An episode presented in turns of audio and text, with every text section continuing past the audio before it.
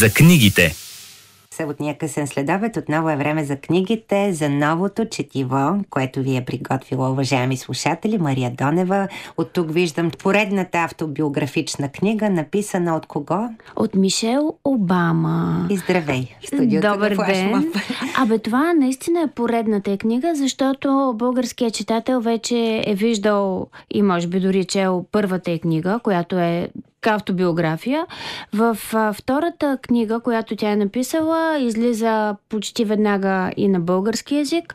Всъщност а, става дума за нейната теза, че във всеки човек има светлина, която може да бъде подхранена, да се развива и да бъде полезна за себе си и за хората, да бъде полезен човека, който цени светлината си и знае как да я показва. Или пък погребана. А може да бъде и унищожена понякога от един поглед, от една дума, от лоши условия, от неумението ни да се справяме с препятствията, които всеки има по пътя си.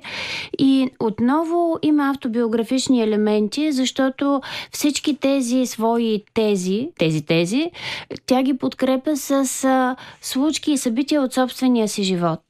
Е, а нейният живот излезе на показ благодарение на нейния съдбоносен избор на мъжа, който управляваше Америка. В продължение на два мандата Мишел Обама е първа дама в САЩ и живее в а, Белия дом, в а, една бяла къщичка с 150 стаи, в която живеят и работят над 150 човека, персонал, и тя през цялото време е на показ. Разчупи ли стереотипите Мишел Обама, защото до тогава в света на белите не беше се появявал афроамерикански президент.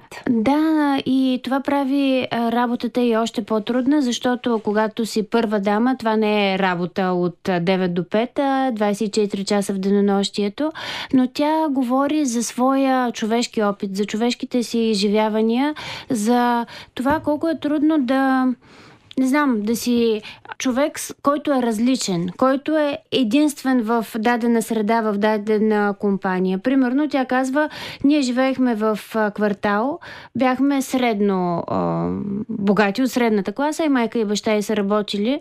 А, баща и в метрото, майка и не знам точно какво е работила, не помня, пишеше. Но баща и е страдал от множествена склероза, която се задълбочавала в продължение на години и тя е била детето с баща, който, макар че ходи с бастун, постоянно се случва да загуби контрол върху краката си и да падне. Нали, от една страна ти си ужасен за здравето на своя родител. Тя започва историята от когато е била на 5 години, мъничко момиченце. Освен това се срамуваш, освен това се страхуваш, освен това всички взаимно в семейството, майка и брат и баща и тя, за да умалуважат нещата и да ги направят по-малко страшни, се правят, че нищо не е станало. И тя винаги, когато чуе трясъка, знае, че баща е паднал, се хвърля, за да може колкото може по-бързо да му подаде бастуна и някак да заличи тази случка.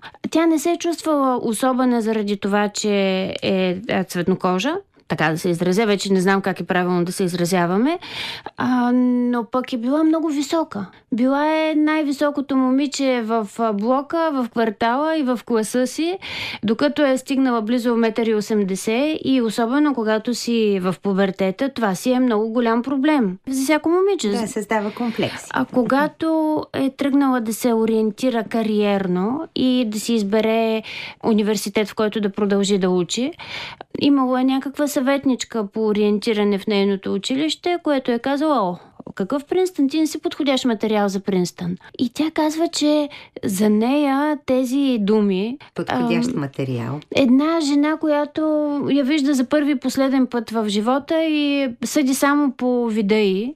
Който се набива на очи. Ами, тази жена би могла да загаси светлината в нея. Явно я е наранила много силно и дълбоко с тези свои думи, защото тя два пъти е била съпруга на президента на САЩ, но въпреки това още усеща болка. И тази болка да, един може да... Един ги преработва в а, амбиция да докажеш, че не си такъв, друг пък а, допуска да бъде смазан от пренебрежението и от обидата и да се насочи на съвсем друго място, да тръгне по друг път и да стигне другаде, не където е желал. А... Но дори да покажеш безразличие в един момент, те остават. Явно да. при нея са останали.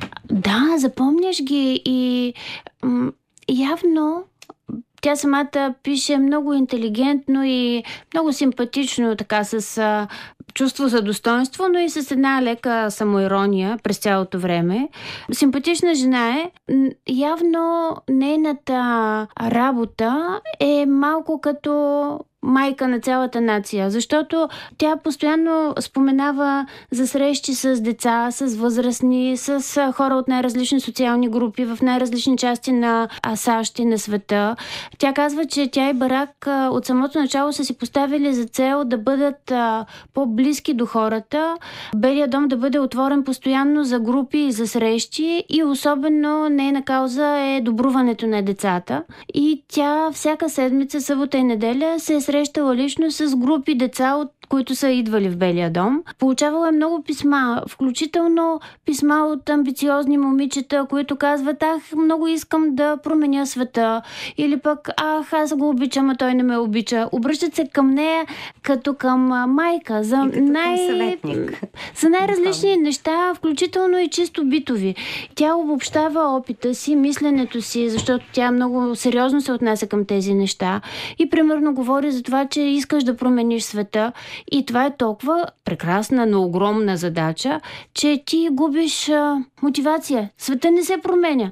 И тя казва, добре, променете света, но си разделете този огромен път на малки крачки. Така всяка следваща преодоляна малка крачка ще ви помогне да си изградите увереността и да ви направи по-силни. Освен това, това ще бъде малка промяна на света, но нали това искате да, да го подобрите. Да, всяка промяна започва всъщност от нас самите, но тази книга дава ли отговор?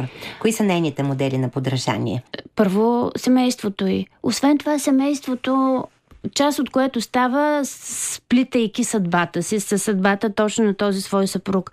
Примерно тя говори за това, че често хората не искат да се обвързват в отношенията си. Примерно жена излиза с някакъв мъж, излиза с него месеци наред, но за да не си развалят настроението, не му задават трудни въпроси, не изисква от него да поема отговорност, защото и тя самата не е готова за такива стъпки. И плавайки по повърхността, може да не задълбочиш връзка връзката си и някак си да си пропилееш времето и шанса с този човек. Тя дава пример с семейството на Барак Обама и, и го сравнява със своето семейство. Нейното семейство е много, много людно. Всички живеят в рамките на две-три пресечки и те не си казват обичам те, защото постоянно са заедно. Докато когато излизат а, за първи път с него, още на втората, третата среща, той казва, виж имам интерес към теб, много те харесвам, бих се радвал, ако всичко върви добре, да ходим сериозно и да се оженим, да да създадем семейство. И тя е много шокирана, защото и двамата са много млади. Младите хора не си говорят така да свалят картите от първата среща. Откъде е толкова сигурен? Завежда я в Хонолулу, където е неговото семейство, което е малобройно. Две сестри и той, майка и баща, като майката е антрополог и постоянно ходи на проучвания по разни острови, по разни племена. Едната сестра е в Европа, другата сестра не знам къде. И те имат тия 10 дена вакансия отношения, които са си уредили много трудно да е по едно и също време, да се съберат. И те през цялото време си казват, че се обичат, ама то, защото следващия път, когато си го кажат, ще бъде по телефона и ще бъдат на хиляди километри едни от други. И те са много отдадени един на друг, много задружни.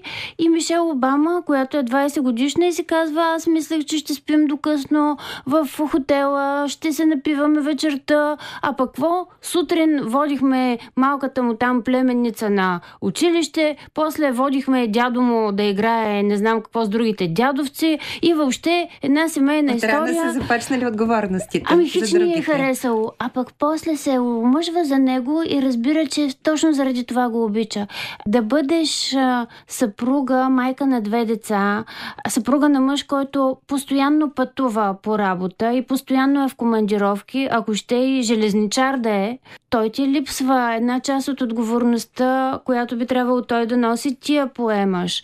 Хората постоянно дебнат всеки поглед и всяка дума, която си разменяте, за да си изградят някакви теории за вас.